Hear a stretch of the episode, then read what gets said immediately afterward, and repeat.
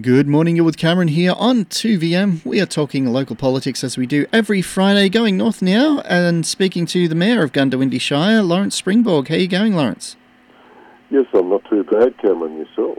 Pretty good, pretty good. Uh, what's been happening up at Goondiwindi this past week?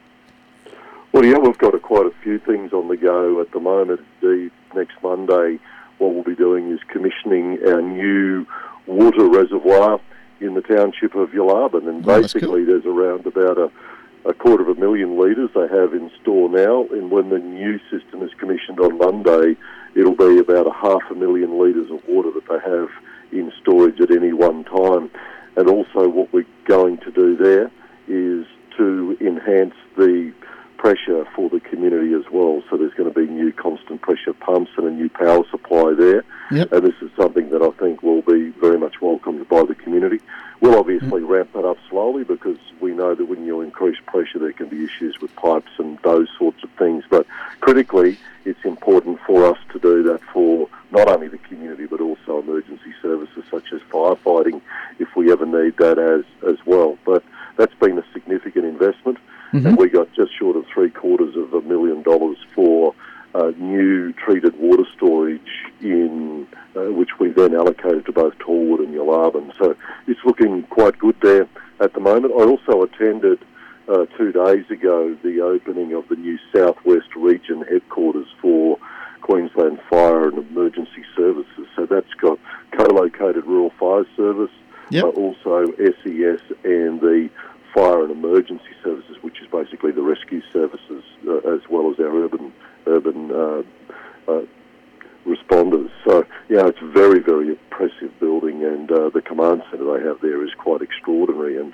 during the course of the opening, which was done by the Queensland Police and Emergency Services Minister Mark Ryan, he was most complimentary of council's advocacy in the area of trying to deal with this spate of uh, you know, crime that we've seen in Goondiwindi with this opportunistic crime and, and car theft, things such as Yep. that as well. And uh, and he was uh, saying he was quite encouraged by the additional police presence and what's happening there, and also the fact that we're trying to deal with some of the collaboration issues, which we have had working quite well previously, but's fallen off the boil a bit. And and also at our council meeting coming up next Wednesday, one of the reports going before council will be the establishment of a of an organisation or a group within the community made up of police and hopefully some of our friends across the border as, as well and also other government agencies and just basically trying to get a, a real way of being able to cooperate and deal with,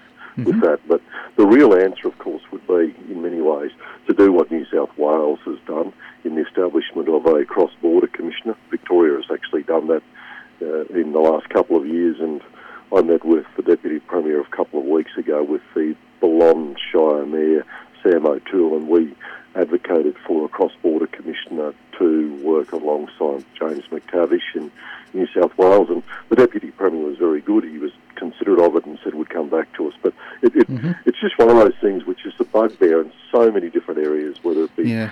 uh, yeah, housing, tourism, policing, fishing Yeah. licenses, macropod harvesting, coroner's issues. You know, Yeah. we're, we're, we're basically one community, but you'd almost think one was on the Mars and the other on Mars and the other one was Moon when, when it comes to the issue of uh, you know how things work. Yeah, there are different uh, laws for different states. And the Scouts are having an open day this Sunday. Are you going to that? No, no, I, I, I won't be, but you know, obviously um, it will be well supported in the community, and Yep. of course, um, we all know that Scouts um, you know, do a wonderful, wonderful job within our community with regards to their values and opportunity for youth. So. And, uh, you know, something that's gripping the whole nation is the mice plague, especially in New South Wales. How's it going Oh. up there? Well, it's.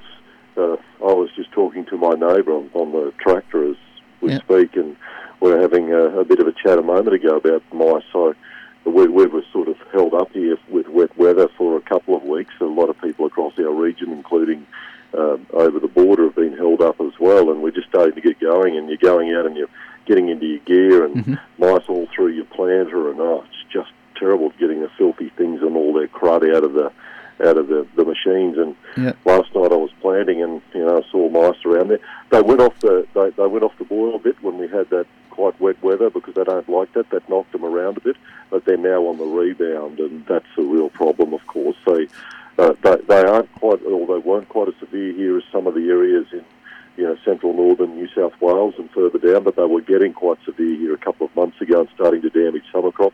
Yep. The, uh, the the weather knocked them around, but the real problem, of course, we have now is the numbers are coming back. They breed very, very quickly, and then, of course, you know, we're planting winter crop, and harvest will be sometime in October, and that's a worry to people. And Mother Nature normally runs its course with mice. Of course, they it, she'll take them out eventually, but they can do a lot of damage in the meantime, and people can spend a lot of money uh, with regards to baiting, you know, tens or hundreds of thousands of dollars. But you know, I just couldn't believe the other day when I heard. Uh, you know, that, that group PETA saying we should catch them and release them. Well, I mean, oh, these yeah. people need to get a grip of themselves. I mean, I didn't realise there are people that silly in the world, but clearly I was wrong. And you know, maybe maybe all of our friends across our region, Kevin, we can gather up a few million and we can send them down to the PETA people, and we'll see if they love yeah. them just as much at the end of the week.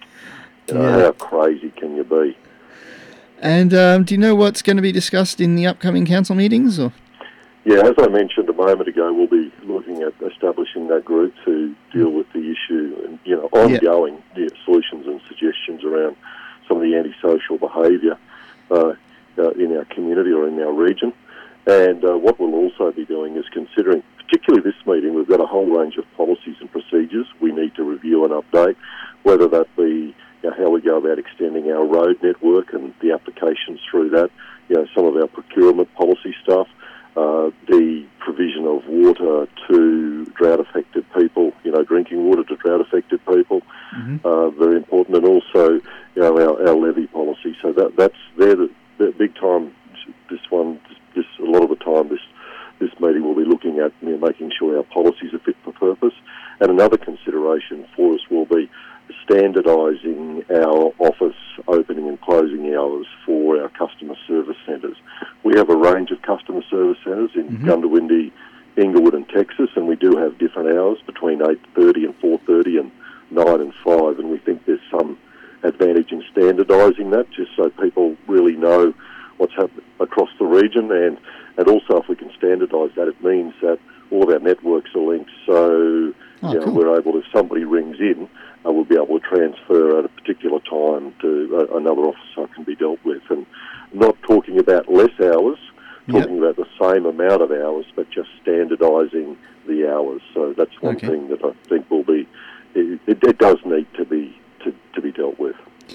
No worries, Lawrence. Well, good luck with the, the meeting and I hope everything goes well. And we'll look forward to chatting with you next week. Thank you, Cameron,